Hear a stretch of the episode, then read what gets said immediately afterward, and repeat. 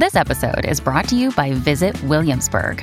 In Williamsburg, Virginia, there's never too much of a good thing. Whether you're a foodie, a golfer, a history buff, a shopaholic, an outdoor enthusiast, or a thrill seeker, you'll find what you came for here and more. So ask yourself, what is it you want? Discover Williamsburg and plan your trip at visitwilliamsburg.com. You're watching Global BC. This is Global News Hour at 6.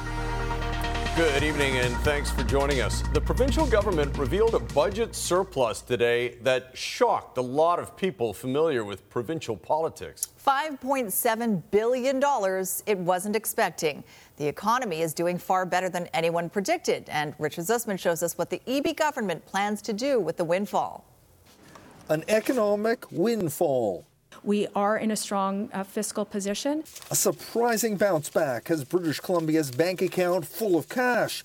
The second quarter fiscal update showing a $5.7 billion operating surplus, a staggering $5 billion better than expected, largely driven by an influx of cash from the Canadian Revenue Agency, $1.27 billion more in personal income tax revenue, and $2.8 billion more in corporate income tax revenue. This is a shock rebound numbers. And so um, whether they're going to hold over the long term um, remains to be seen.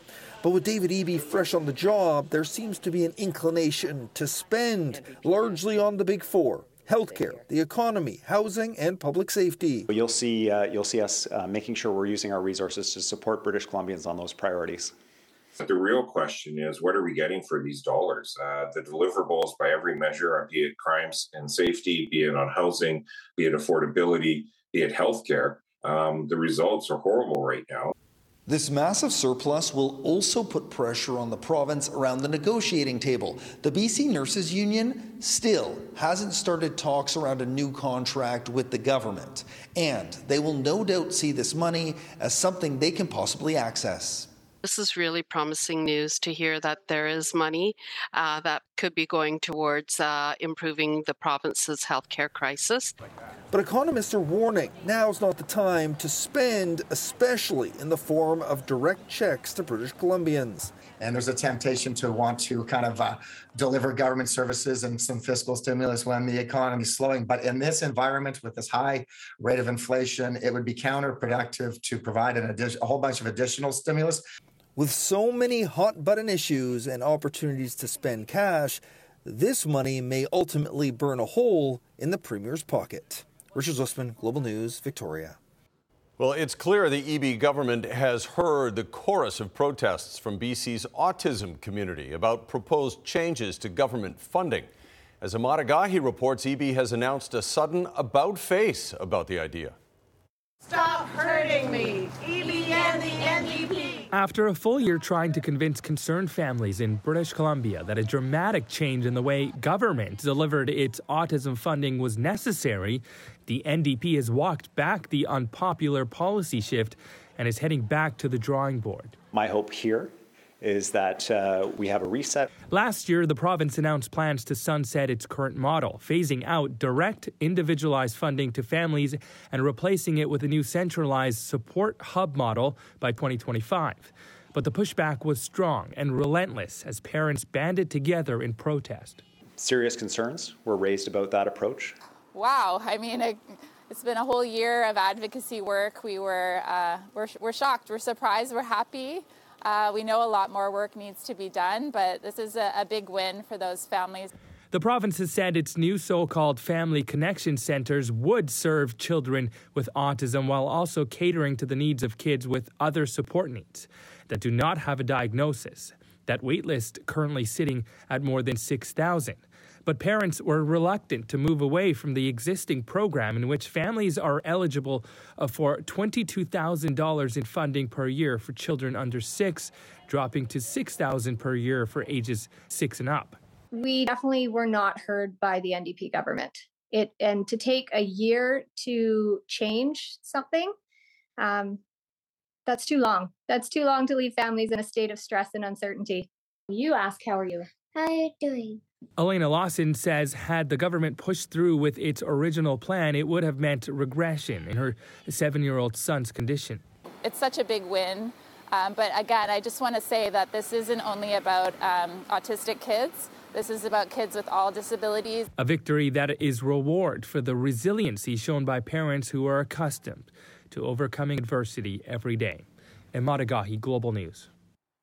A controversial contract to clear debris around the Hastings Street sidewalk encampment has been canceled. The city had given the more than $300,000 contract to a group of activists after the VPD stopped supporting city workers in the daily cleanups on the downtown east side. But it hasn't turned out as planned. Kristen Robinson reports. Yeah, 1245 sign up. Six days a week, Al Fowler and other downtown east side residents can earn 20 bucks an hour to sweep the block. When tents on this four block stretch of East Hastings grew last July, the city's Arts, Culture, and Community Services team awarded the Vancouver Area Network of Drug Users, or VANDU, a $320,000 contract for a six month block stewardship pilot program. The goal was to develop an alternative street cleaning process to supplement the work of city engineering crews who were no longer accompanied by the VPD in daily street and sidewalk sweeping.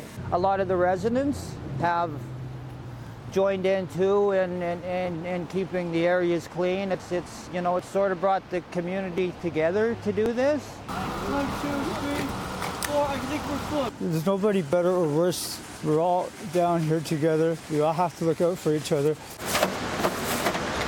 In October, the city told Global News the pilot has been empowering people who are experiencing homelessness and other downtown East Side residents to keep sidewalks and doorways passable and clean for everyone.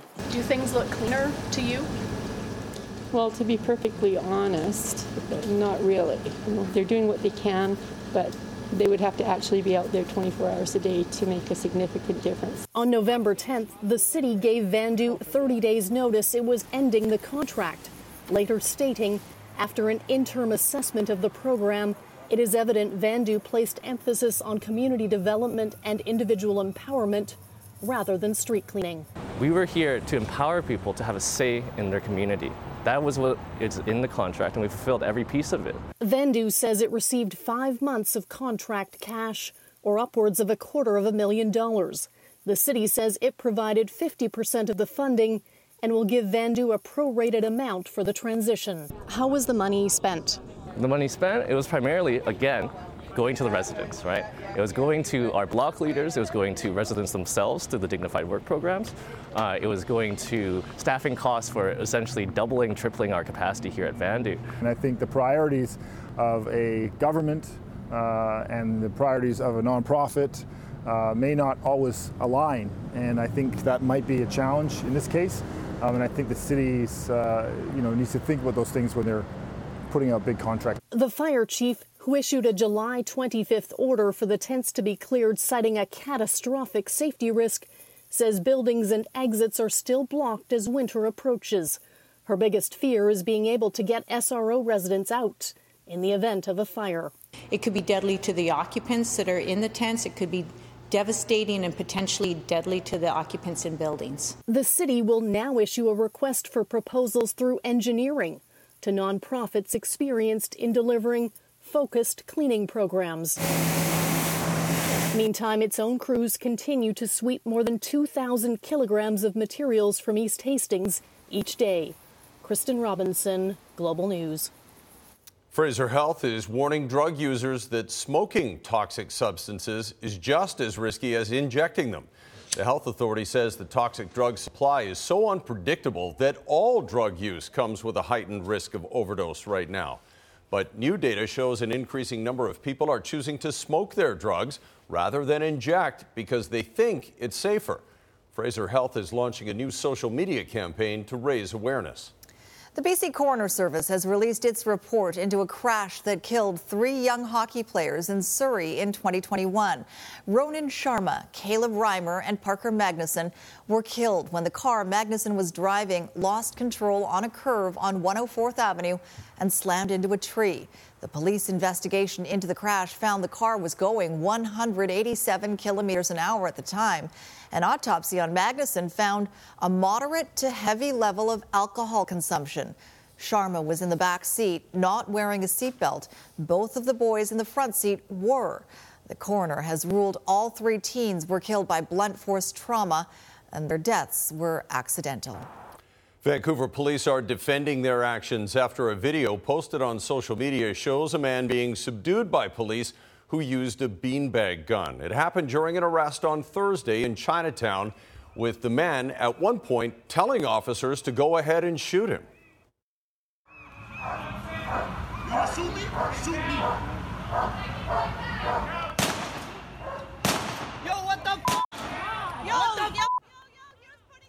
After officers took the man down and used a police dog to further subdue him, onlookers screamed at police for using force. But Vancouver police defend their actions, saying the man is a high risk, violent offender with a history of armed robberies, assaulting police, and drug trafficking, and was arrestable for another previous offense. They say he had commandeered a cab and threatened to kill the cab driver before police forced it to stop. Well, we are getting our first look at a draft of the plan to keep the RCMP in Surrey. On Monday, the report will go before City Council.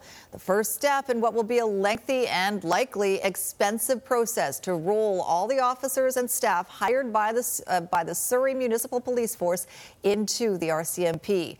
Jordan Armstrong joins us with the details on this. Uh, Jordan? Sophie, let's start with the cost because the report does not include a cost estimate for the transition. It does, however, drop the bombshell on Surrey taxpayers that the current hybrid model of RCMP and Surrey Police Service will cost $21 million more by year's end than forecast.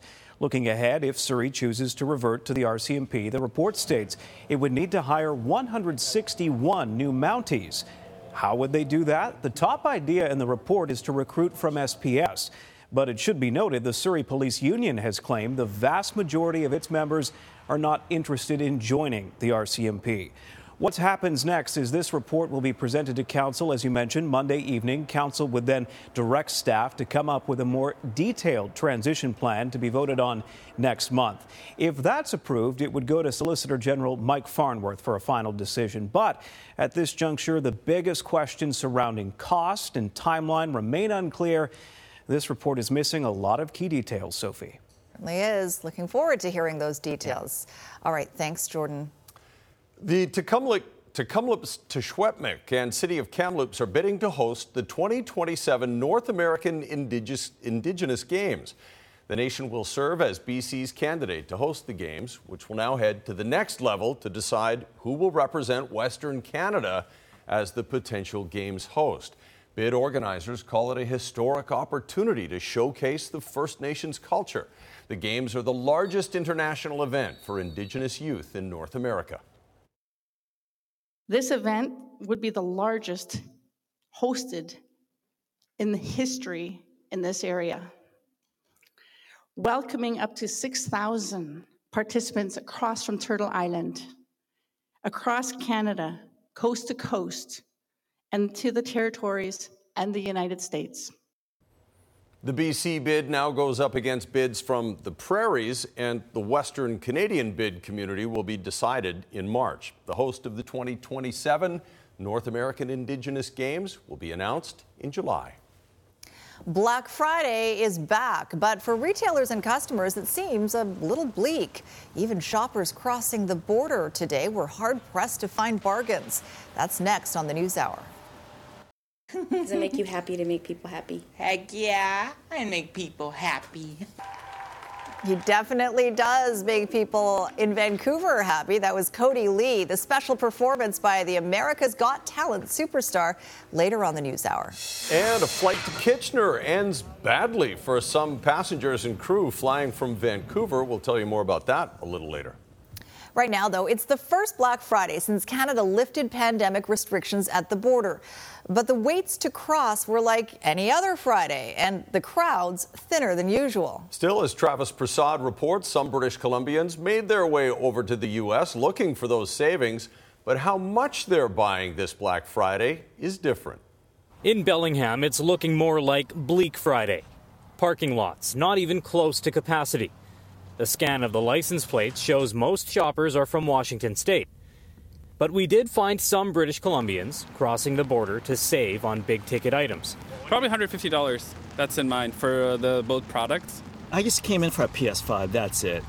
But the TVs are inexpensive at uh, Best Buys. It's the first restriction free Black Friday after Canada lifted all COVID measures at the border in October. Last night I was preparing to get like the ArriveCan app, and it's like, oh, you don't, you don't need that anymore. So that's a good thing. Still, border lineups were light all day, with just a 30 minute wait at Peace Arch. Cami Grichelle says Canadian customers helped her Bellingham jewelry shop survive the 2008 recession. She now hopes her neighbors to the north will help with pandemic recovery. But it's been a slow start. A lot of us were prepared to welcome everyone back, and um, it just didn't happen quite as quickly here as uh, it did with some of the bigger businesses. But we're finally starting to see our Canadian shoppers again. So very happy about that. According to the Retail Council of Canada, one third of Canadians who live near the border plan on doing some holiday shopping in the States, and the average Canadian will spend $790 on gifts. But there's a catch. That uh, $790 it's not going to carry you as far as it did last year because of inflation. So the uh, survey actually found that people are planning to buy fewer gifts for a fewer number of people spending the same amount of money. On top of inflation, there's the slumping Canadian dollar. It's another incentive to shop locally. Like the estimated 40,000 people who spent Black Friday at the McArthurGlen Outlet Mall in Richmond. When we come, it was fine, but I don't think so right now. It's like it's very hard to get the parking. Are the deals worth it? Oh, yeah, of course. That's why I got a day off today. For shoppers in Washington who didn't find what they wanted, there's always next week, specifically Monday. They're going to have like a Cyber Monday thing, and everything's online. So you can compare prices as well, and I might just do that. Travis Prasad, Global News. Well, Christmas is exactly one month away, but this holiday season, finding a turkey might be a bit of a challenge. That's because of the bird flu. It's turning up in more farms across this province, impacting the turkey population. Coming on the heels of the devastating floods last year that heavily damaged the agriculture sector. The bird flu came from Europe about a year ago, landing in Newfoundland, and now has made its way west. We had outbreaks in beginning in April, and then we had a bit of a busy spring. It died down a little bit over the summer, but not as much as we normally see. And right now, we are getting um, quite a number of positive farms. And unfortunately, turkeys seem to be quite vulner- vulnerable. She says there's no shortage of eggs or chicken. There isn't expected to be either. But the bird flu is making it challenging for turkey farmers to fulfill market demand for Christmas. Twitter will finally roll out its new verification system with no charge to users. CEO Elon Musk tweeted today that the company will launch its delayed verified service next Friday. Users will see different colored check marks. Musk says a gold check is for companies, gray is for government accounts, and the existing blue check mark is for individuals, whether they are celebrities or not. All verified accounts will be manually authenticated. Musk calls the move, quote, painful but necessary after the company was forced to pause the $8 Blue Verified service, which led to users impersonating brands and public figures. Coming up, the final witness at the Emergencies Act inquiry. What if the worst had happened in those following days? What Justin Trudeau says about his decision to invoke the act. And paying it forward with Paddington Bear. What happened to all those stuffed toys left for the Queen? Good evening and some good news over here at the Pattullo Bridge. Just now cleared a police incident northbound at the south end. Traffic is starting to recover out of Surrey. Today's Lotto Max jackpot is an estimated $55 million, plus an estimated 4 Max Millions Lotto Max Dream to the Max. I'm Trish Jewison in Global One at the Pattullo Bridge.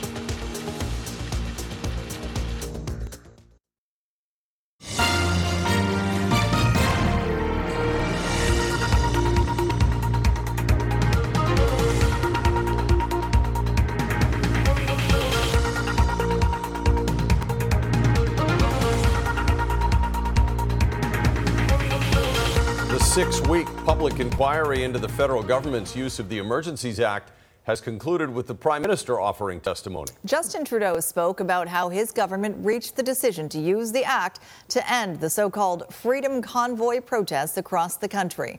Kyle Benning has more. Interfere with the lives of Canadians until such a decision was taken.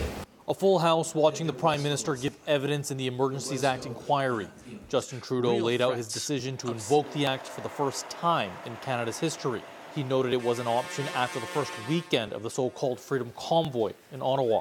It was just understanding that if this situation continues and is unable to get under control by anything else, the federal government might have to give the provinces more powers, give police more powers, do something to put an end to this. So, whenever we said, yeah, we're looking at all options, it would have been in the back of our minds. Trudeau noted while it was in the back of his mind, it wasn't more clearly considered until February 10th.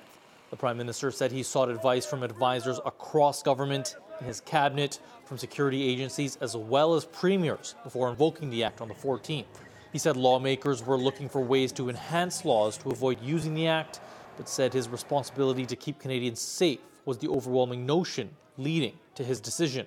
Every input we were getting on that uh, weekend at the IRG uh, was that things were not getting better, things were getting worse. That includes advice from the Canadian Security Intelligence Service that said while the convoy did not meet the threshold of a public order emergency by its definition, it still recommended using the act. Opposition lawyers questioned why the government felt it had to reach for these extremes. When did you and your government start to become so afraid of your own citizens? That's a very I am not, and we are not. Trudeau is the last witness of the six week inquiry. The commissioner will have until February 20th to submit a report to the House of Commons and Senate about how the act was used and any recommendations to change its powers. Kyle Benning, Global News. A plane traveling from Vancouver to Kitchener, Ontario had a bit of a scary landing this morning. Around 9:25 a.m. Pacific time, Flair Airlines flight F8501 went right off the end of the runway after touching down at Waterloo International Airport. There are no injuries reported, and the 134 passengers and six crew members on board were able to exit the aircraft and were taken to the terminal by bus. The Transportation Safety Board is now investigating what went wrong. Up ahead, a question of ethics in the Wolf cull program. The contractors are actually using wolf pups in uh, their method. Animal advocates angry about the province's methods to control the population. And how boxing is giving Parkinson's patients a fighting chance. Tune in to Rise for BC Kids. See firsthand how BC Children's Hospital is transforming healthcare for children. At BC Children's Hospital, small is mighty. Rise for BC Kids, Saturday, November 26th, in partnership with Global BC. From the stories we need to know to a look at what's happening right now around us. When BC needs to connect, BC turns to the source that brings us together. Global News. Connect. Good evening. Crews are on scene to a multi-vehicle crash here in Richmond, westbound on Highway 91 just before Westminster Highway. Two of the four lanes are blocked for now. Through a charitable partnership between Kirmac Cares for Kids and Surrey Memorial Hospital, when you choose Kirmac Collision and Auto Glass, you also support the Surrey Memorial Children's Health Center. I'm Trish Jewison in Global One, high above Highway 91 in the Alex Fraser Bridge. The BC government is once again coming under fire for its handling of a controversial wolf cull. The Fur Bearers, a nonprofit society, says documents obtained under Freedom of Information show hunters tagging and tracking young pups to help kill wolf packs. Paul Johnson reports. Whatever you may think about the ethics of BC's controversial wolf kill program, the government has always insisted it's carried out the shooting of wolves from helicopters in a humane way. Now, new details unearthed by an animal rights group have them challenging that. As part of those FOI requests, you know, this recent batch, we found that the contractors are actually using wolf pups in uh, their methods. Much of what activists know about Victoria's wolf kill program has come from Freedom of Information requests. In his latest inquiry, Aaron Hoffman of the group Fur Bearers discovered something that hadn't been previously known to the public. that wolf pups have also been gunned down. He was particularly troubled by some killings he says the documents revealed from February of this year near Tweedsmuir Park. They're capturing wolf pups, they're collaring them, and then they're tracking their packs. They shoot the pups' packs and then leave that wolf pup alive. And so that wolf pup is now alone without its family. And then in one case, six weeks later, the contractors find a wolf pup again, traveling with another wolf pup, and then they kill them both. The Wolf Kill program is intended to remove predators and help in the recovery of threatened caribou. It's run by the Ministry of Lands, Water and Resource Stewardship under Minister Josie Osborne. On Friday, the ministry told Global News that pups are not the focus of their program, which is science based and effective in slowing the decline of caribou. But for Hoffman, news that pups have been killed in the program is confirmation that it fails to meet a reasonable standard of being humane and ethical. To us, it's completely unethical. It's completely counter any principles of ethical wildlife control. And it's really counter to the government's assertion that the wolf cull is humane. Uh, it clearly isn't. Paul Johnson, Global News. Canada's health minister is reassuring parents more pediatric medications will be available and some products should start hitting pharmacy shelves soon. This increased domestic supply is in addition to the more than 1 million units announced last week, distribution of which is currently underway across Canada. An additional importation of around half a million units is scheduled for the next three weeks. Minister Jean-Yves Duclos says during the month of November, 1.1 million units of children's Advil products have been made here in Canada and distributed. Canada's Chief Medical Officer, Dr. Theresa Tam, adds pediatric hospitalizations related to the flu are at levels usually seen at the peak of the season. She expects a high number of flu infections among all ages for weeks to come. A group in Lethbridge, Alberta is going to the mat to help people living with Parkinson's fight back. Eric Bay shows us how dopamine boxing is working to improve their mental and physical health. Lethbridge Dopamine Boxing is knocking Parkinson's disease to the canvas. The group is for people living with a disorder that progressively affects the nervous system. Part of uh, the issues that they deal with are just inactivity. Um, with the dopamine receptors dying off and uh, uh just general neurotransmitters going lower, uh, there's a lot of um, anxiety and depression. Three, two, one, time. Coach Chris Campbell puts participants through boxing style fitness classes. Training includes group activities, stretching, and boxing circuits, including bag work and hitting pads held by instructors. The goal is improving both the physical and mental quality of life. When we're um, engaging in these activities, we see uh, that they have a boost in dopamine and serotonin, which helps work with their uh, L-DOPA medication to uh, retain the dopamine receptors. According to the Parkinson Association of Alberta, an estimated 15,000 Albertans are living with the disease. Client Services Coordinator Brianne Leclaire says groups like Dopamine Boxing give people a way to fight back.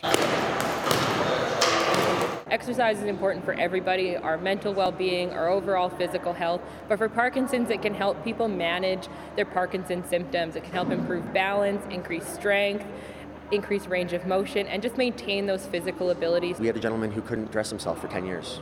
He had Parkinson's uh, a few years longer than that. And uh, after three months of working with us, he had built up the cardiorespiratory and muscular strength to engage in those activities. There's still no cure for Parkinson's, but dopamine boxing intends to keep the disease on the ropes. Eric Bay, Global News. Coming up, the incredible talent of Kodi Lee. I've been so many places in my life and time. The young man proving there are no limits to living with autism as he performs for a BC audience. And the plan for all those Paddington Bears left when Her Majesty passed.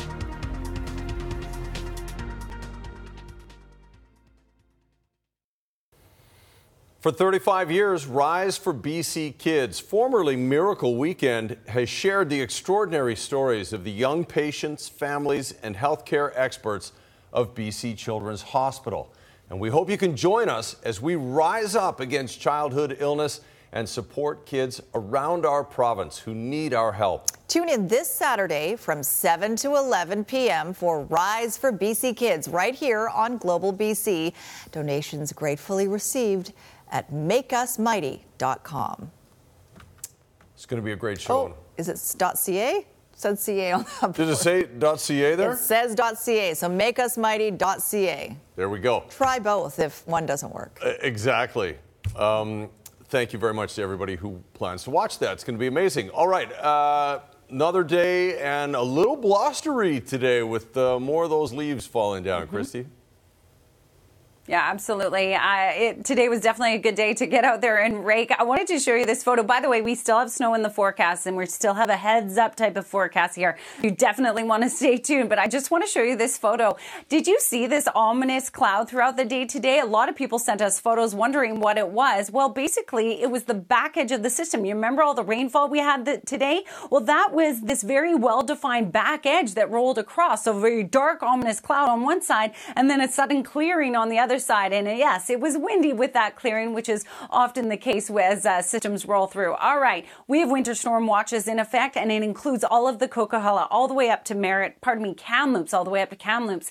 Uh, the connector, Allison Pass and Rogers Pass, 20 centimeters of snow is possible, windy conditions expected, and this is through the latter part of the day tomorrow. So if you have to head out on the roads tomorrow morning is a good time, or Sunday, do not travel the roads later tomorrow. Heavy snow, windy conditions, barely any visibility. So terrible driving on those highways. All right, here's a look at the system. So it moves down into southern BC as we head throughout the afternoon hours. For the south coast, it just means rainfall. It's snowfall and widespread snow for the interior, especially the mountain passes. The southern interior regions will be a little bit milder. Sunday night for the south coast, we have our first chance of snow, and that would be very spotty, a few flurries sort of Sunday night into Monday. But the better chance for snow will be on Tuesday. As this next system rolls in, it looks like we could still have that Arctic air in place. Next week is going to be very cold right across the province. We're talking about five degrees below seasonal across the south coast and potentially 10 to 15 degrees above seasonal sorry, below seasonal for the central and northern parts of the province. So there's your Saturday forecast. Widespread rain for the south coast.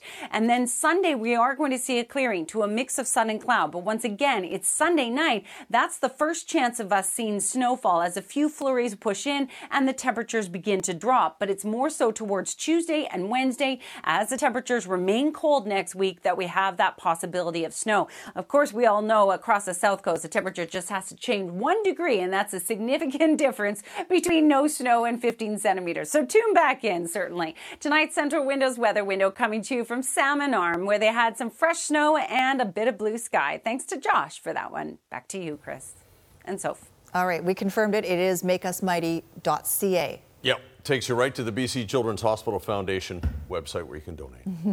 Good. All right. When Queen Elizabeth II died in September, thousands of stuffed animals, many of them Paddington bears, were left outside royal palaces and parks. Now those bears are being passed on to new families. A royal journey fit for a queen and another London icon. Dozens of Paddington bears traveled through the city to be hand delivered by Camilla, the Queen consort. The wife of King Charles met with kids being cared for by a children's charity. He decided that perhaps stars of the Paddington movies joined her for story time and a picnic of marmalade sandwiches. All the children here who've received one of these bears today may not quite get the impact of it now, but to have that uh, by your bed in years to come will be quite special. I keep mine in here. Queen Elizabeth famously shared a marmalade sandwich with Paddington Bear during her Jubilee celebrations last summer. When she passed away in September, mourners laid more than a thousand Paddingtons and other teddy bears in tribute. I wanted to reflect the Queen's sense of humour. Always thought that was magical and the way she interacted with people. So thought a Paddington might just last a little bit longer than some of the flowers. Volunteers collected and cleaned every bear so each of these kids could give Paddington a new home. Riley Carlson, CBS News, London.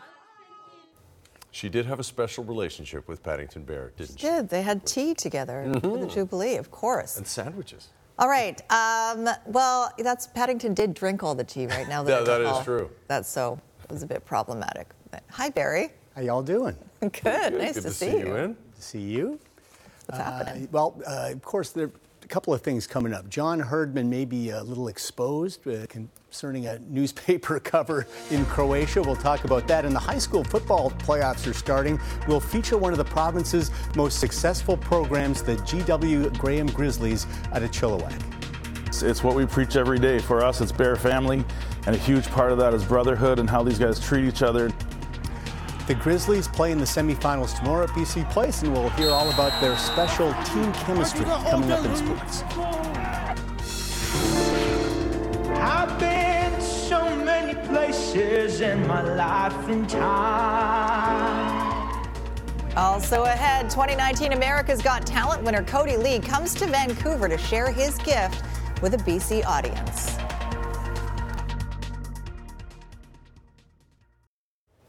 What would the World Cup be without a little trash talking, right? A lot of trash talking. Yeah, it's uh, definitely the world stage. So if you if you diss someone else's team, you're going to hear about it. Mm-hmm. And uh, Canada found out the uh, hard way today.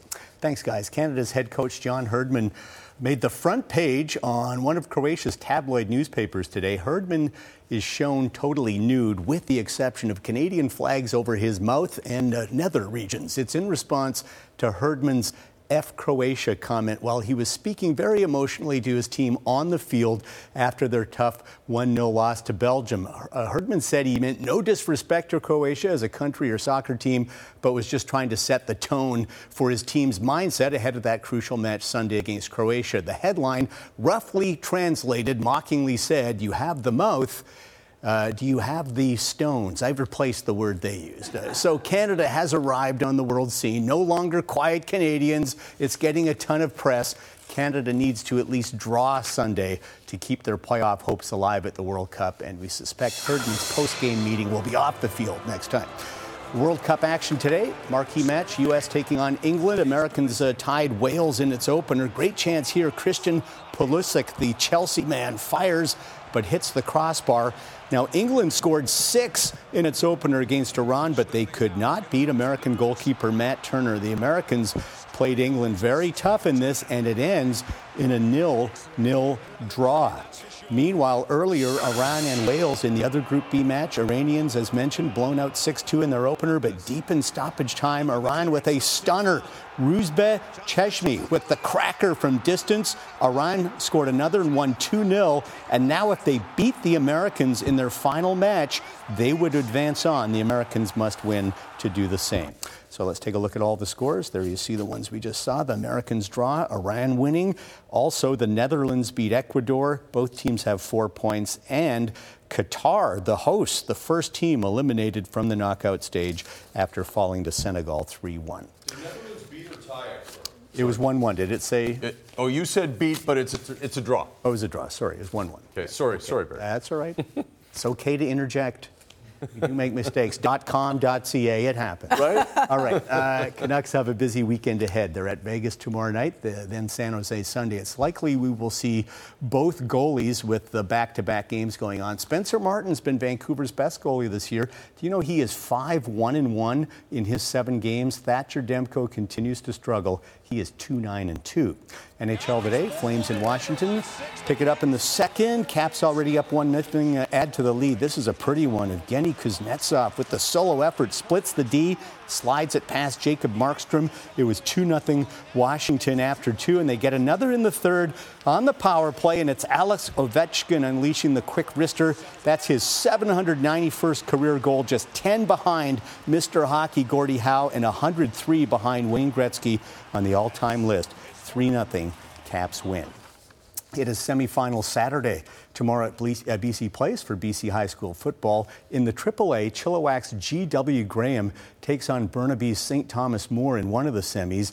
GW Graham only began its football program in 2012, but already they are one of the province's top programs.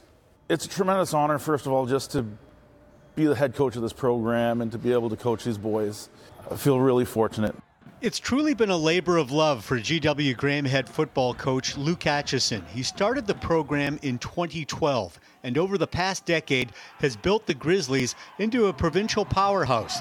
The success was pretty instantaneous, and that has drawn kids who want to play in a strong program.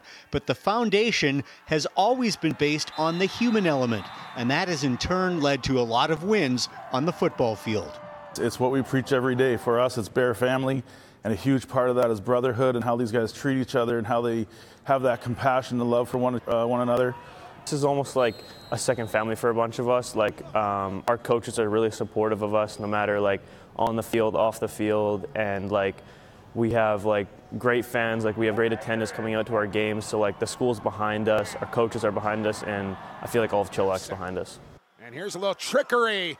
Wide open down the field. It's caught, and it's a touchdown for the Grizzlies. No flags. Last year, the Grizzlies moved up to AAA, the top tier in BC, to play against all the best programs.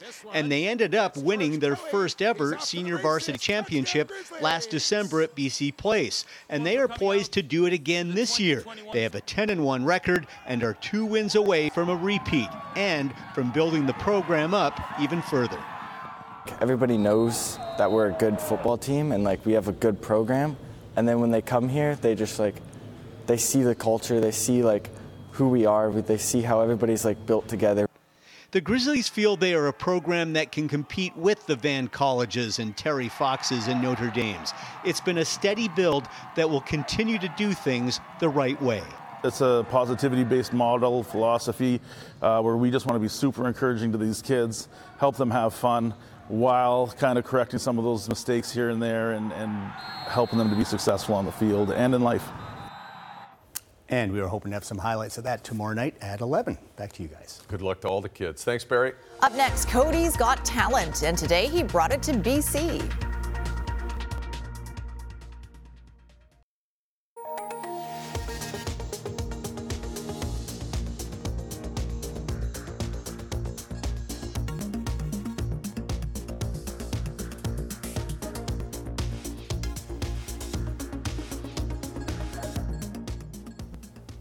Right, Jordan Armstrong's here with a preview of what's coming up on Global News at 11 tonight. Jordan. Chris, another grisly discovery has police investigating the possibility of another gang related crime. Just after 11 Thursday night, the Maple Ridge Fire Department was called to a burning car in the 14300 block of 256th Street. Once the fire was out, police found a body inside. The Integrated Homicide Investigation Team has been called in, but it's not known yet whether this is related to the Lower Mainland gang conflict. Plus, Premier David Eby will be making another announcement this weekend, this one having to do with health care. And we'll have a preview tonight at 11. Chris? The announcements are coming fast and furious with the Eby government. All right, thanks very much, Jordan. A young man with a powerful voice is proving there are no limits for those with autism spectrum disorder. You might be one of the hundreds of millions of people who watched the viral video of Kodi Lee wowing the judges on America's Got Talent. And today he brought a Vancouver crowd to its feet. Catherine Urquhart has the story. This first song I'm dedicated to my mom. Oh, that's cool. Kodi Lee is blind lives with autism, and is shockingly talented. Kodi, you're really an inspiration to so many people. How do you feel about that? Oh my gosh, it was amazing. I think the message is that uh, to keep going, no matter how hard it is, um. to keep, you know, find their talents and to give them the tools. I've been so many places in my life and time. Kodi is best known for winning America's Got Talent in 2019. Kodi, of course, wowed the world and Simon Cowell. On Friday, at the fourth annual Pacific Autism Family Network's launch luncheon, the 26 year old made a very special appearance. Do you ever get nervous before you get up there? No, I'm not nervous. I'm happy, nervous, and excited. Before a crowd of 800 people at the Bayshore Hotel, he owned the room. what this world is all about. You're dreaming and breathing out. It was amazing. Actually, my kids and I watched um, Kodi when he was on America's Got Talent, so it was really, really special to see him in this room. I was absolutely blown away by Kodi's performance. Mind blowing mind blowing and feel good. Lee helped to raise more than $1.1 million, money that will be used to assist individuals on the autism spectrum and their families. It's programs, services, training, education, research, medical, employment, dental. We work towards meaningful inclusion, meaningful employment, meaningful lives. Meaningful lives like Kodi Lee's, a remarkable, gifted individual, one who inspires those in the autism community and everyone who hears him sing. Catherine Urquhart, Global News. Had to pull out the tissues for that. Oh, I bet. there. I bet. It's amazing. Well, way to go, Kodi, and, and what a treat for the audience. Last word on weather before we go, Christy. Sure. Rainfall tomorrow and heavy snow on the mountain passes tomorrow afternoon and tomorrow night. Don't travel tomorrow. Sundays will be a much better day, and that brings us a chance of snow Sunday night. Not ideal putting Christmas lights up tomorrow, but I'll give it a shot anyway. Thanks, everybody. Speaking of Christmas lights, there Be careful. Be careful. I will. Good night, all.